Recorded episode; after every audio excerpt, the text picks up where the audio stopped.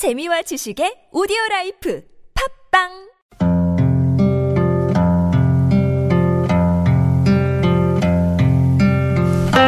가슴에 담아온 작은 목소리 쉰 일곱 번째 이야기. 모든 어린이가 행복한 나라.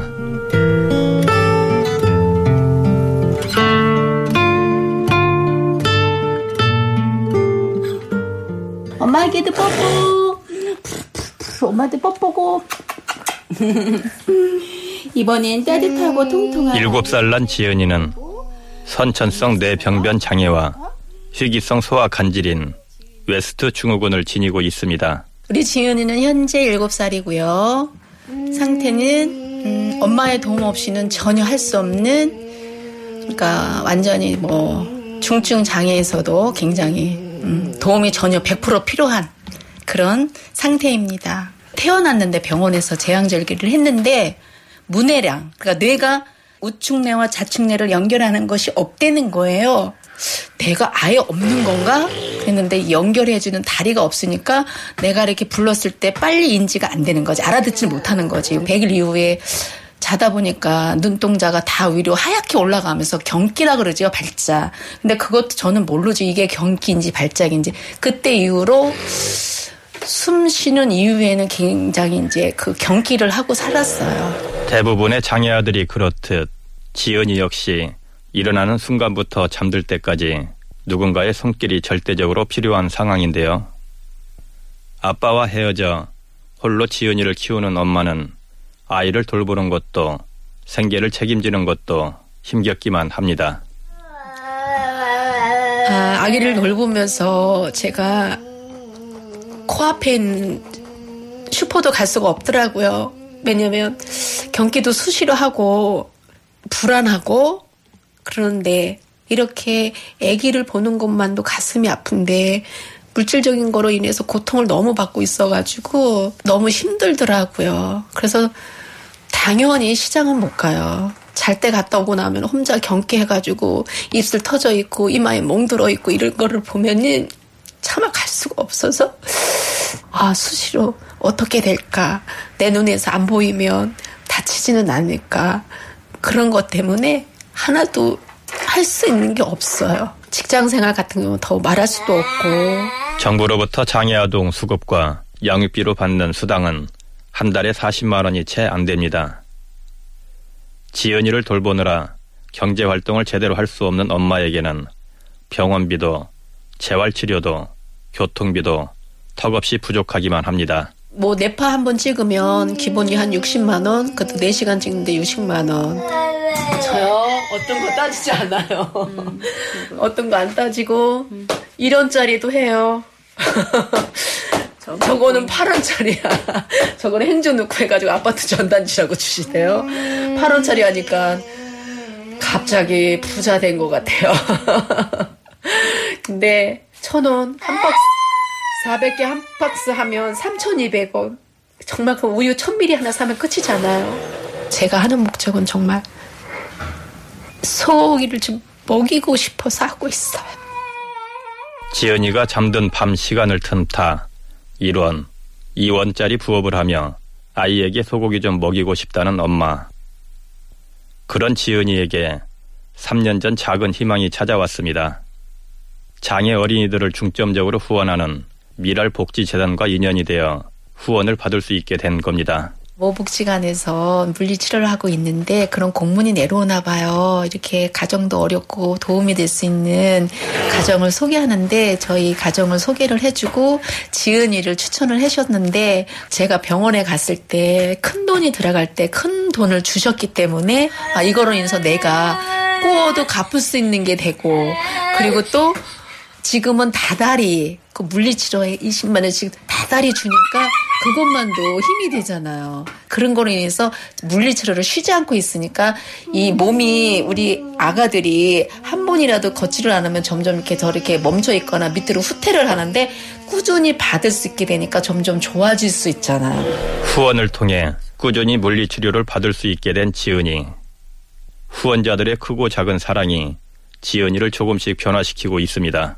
후원을 받지 않고 있을 때는 엄마가 불러도 쳐다보지 않는 눈맞춤이 없고 전혀 말이 없고 있기 때문에 내 마음속에 늘 아, 살아있는 인형이라고 저는 그랬어요. 근데 재단을 만나고 재단의 후원과 사랑의 섬김을 받으면서 치료를 하다 보니까 인지도 점점 깨어지고, 그러니까 신체가 점점 좋아지다 보니까 인지라는 거는 이제 머리가 이제 점점 엄마가 나한테 말하는 거지 하는 걸 들을 수가 있어서 이름을 부르면 눈도 마주치고, 그리고 웃어도 주고, 밥 먹을 때 자기가 밥 달라는 그런 표현도 하는 거, 이렇게 정기적으로. 전혀 지금은 100%는 아니지만 예전에 종이 인형에서 이제는 그 살아있는 지인이로 깨어나고 있는 그런 걸 볼 때, 야, 후원자분과 이런 재단에서의 그런 그 애씀이 어떻게 보면 한 가정도 살리지만 그 아기의 그 인생을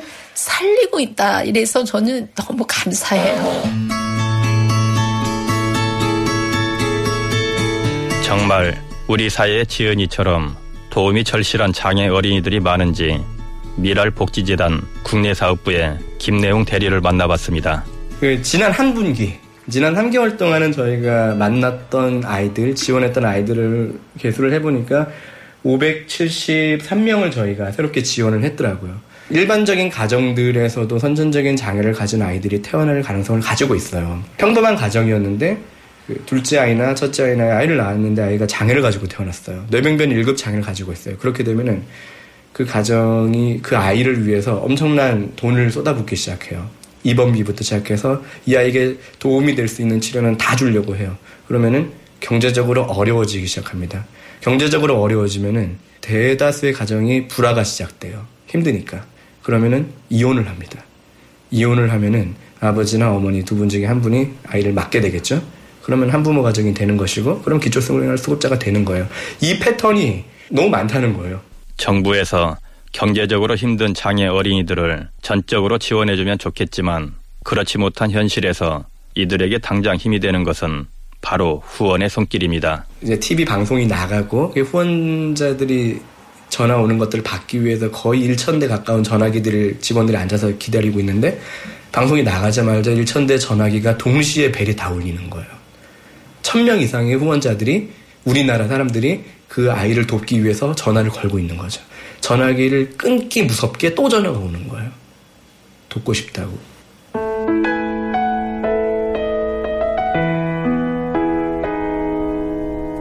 자, 이번에는 장애 어린이뿐 아니라 좀 더 다양한 어린이들의 사연을 들어보기 위해 초록우산 어린이 재단으로 가봅니다. 이곳은 지난 1948년 전쟁고와 구호를 시작으로 오랫동안 어린이 후원에 힘쓰고 있는 단체인데요. 이곳에서 임신혁 본부장을 만났습니다. 요즘에는 다문화 가정의 어려움, 가정 해체된 가정의 어려움, 그 다음에 경제적인 위기로 해서 실직 가정의 어려움, 지원하는 형태가 여러 형태가 있는데 사실은 아이들한테 생활비를 지원하는 경우도 있고, 이 화장실이 이 자기 자는 방하고 멀리 떨어져 있어서 이 밤에 화장실을 못 가서 거의 밤을 이렇게 설치고 이렇게 하는 경우들 그런 경우에 이제 화장실을 방과 가까이 이렇게 지워져서 아이들이 정말 어, 생활하는 환경이 이렇게 바뀐다거나 지원의 방식을 다양하게 하고 있습니다.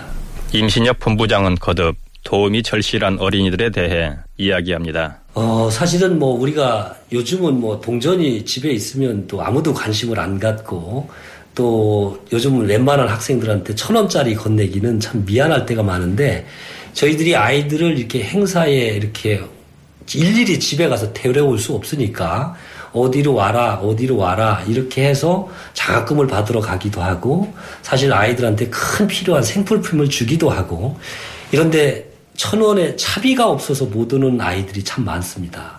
그래서 그런 거를 볼 때 우리가 생활하는 일반적인 생각으로 그 아이들을 바라보는 것은 참 어떻게 보면 어, 우리가 너무 풍요롭게 살면서 어, 조그만 거에 큰 도움이 될 수 있다는 걸 모르고 생활하지는 않나 다시 한번 생각하기도 합니다. 후원은 특별한 사람들만 할 수 있는 걸까요? 안녕하세요. 여기 붕어빵 얼마예요? 어, 한 개 350원이고 천 원에 세 개. 여기 망우리에서 20년째 붕어빵을 팔고 있는 남석하 씨는 초록우산 어린이 재단에 10년 가까이 후원금을 내고 있는 일반 후원자 중 한 분입니다.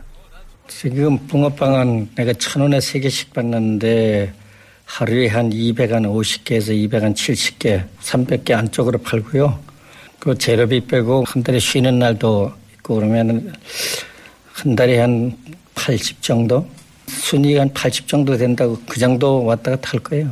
가정이 어려워서 아이들을 큰 집에 보내고 나도 여 망울이 올때 어, 100만 원에 8만 원짜리 사거지 방 하나 얻어서 90년대 왔거든요. 그래서 이제 장사를 시작하면서 그 우리 애들하고 떨어졌으면 애들 제대로 뒷바라지를 해주지 못했어요. 그래서 항상 마음이 아파서 그래서 어린이들에 대한 관심을 많이 갖고 있죠. 그래서 이제 자동이체로 시작하여 어, 지금 현재는 한 달에 2만 원씩 하고 있습니다. 남석하 씨 본인도 시각 장애인으로 다른 사람의 도움이 필요한 상황이지만 그럼에도 후원은 큰 기쁨이라고 말하는데요. 앞에 장사하는 것이 그 6차선이잖아요. 빨간불, 파란불이 구분이 안 가고 가게들 위에 간판 이런 것도 잘 안 보이고 1급 장애인이에요. 한 달에 만 원, 그 많다면 많죠. 내 돈 안 아까운 사람이 어디 있어요. 나부터 만 원이면 예를 들어 붕어빵이 30개인데 2만 원 60개잖아요. 이것저것 따지면 못하고 처음이 어려운데 처음에 한 만 원이나 2만 원 이렇게 해서 시작을 하면 보람을 느끼고 내 주머니에 만 원 꺼내기 아까워가지고 이 돈을 못 꺼내는 거예요. 근데 결정하기가 어려운데 결정을 딱 시작하면은 뭐 어려운 거 없잖아요. 요즘 뭐 저 자동이체 하면 한 달에 만 원, 이만 원 있어도 살고 없어도 살잖아요. 그래서 실천대로 해보시면은 보람을 느껴요. 왜냐면 내가 어린이 재단에 특히 이렇게 또 열심히 하는 거는 앞으로 이래라 미래가 어린이들이잖아요. 예? 이 나라 장점 미래가 어린이들. 지금 학생들 보면은 잘 사는 애들은 잘 살지만 또 뭐 어려운 애들도 많이 있거든요. 보면은 실제로 재단들은 크지 않은 금액이라도 꾸준한 후원이 더욱 큰 힘이 된다고 말합니다. 미랄복지재단 김내홍 대리의 설명입니다. 예를 들면 20만 원 후원을 하기 위해서는 그 후원자들이 만 원짜리 후원자면 20명이 필요하겠죠. 근데 20만 원짜리 후원자가 한 명 있으면 그분이 갑자기 어려워져서 갑자기 그 후원을 끊으면은 지원받던 아이가 치료를 못 받는 거예요. 근데 20명이 동시에 후원을 그만둘 수는 거의 없을 거예요. 동시다발적으로는. 그래서 후원에 한 명 빠지더라도 저희가 만 원짜리 후원자는 5만 원짜리보다 쉽게 구할 수 있을 거 아니에요. 그래서 그걸 채워넣고 하는 거예요. 그게 십시일반이죠. 십시일반의 정신으로 5천 원, 천 원이 많이 모이면은 한 아이의 수술비가 될 수 있는 거예요.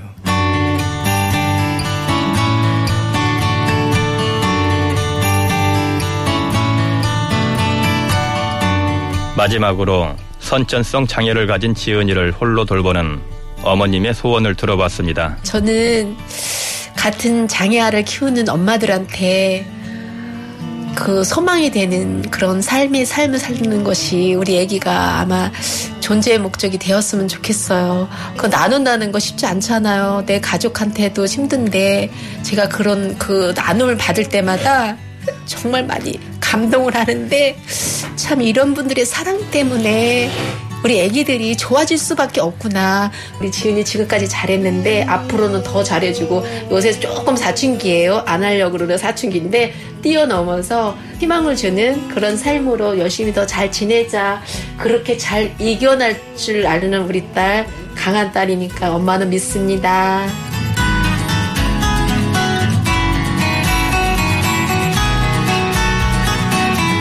오늘은 제95회 어린이날입니다. 잘 보이진 않지만 우리 사회에는 작은 도움도 절실한 어린이들이 아직도 많이 있습니다. 진정한 천원의 행복, 만원의 행복을 함께 나누면 어떨까요? 후원을 원하시는 분들은 각종 포털 검색창에 어린이 후원 또는 어린이 후원 단체를 검색하시면 많은 후원 단체들을 만나보실 수 있습니다. 지은이와 이 땅의 모든 아이들이 5월의 푸르른 하늘을 마음껏 누릴 수 있기를 작은 목소리 팀도 응원하겠습니다. 지금까지 구성의 조승엽, 연출의 권수림, 저는 김영호였습니다.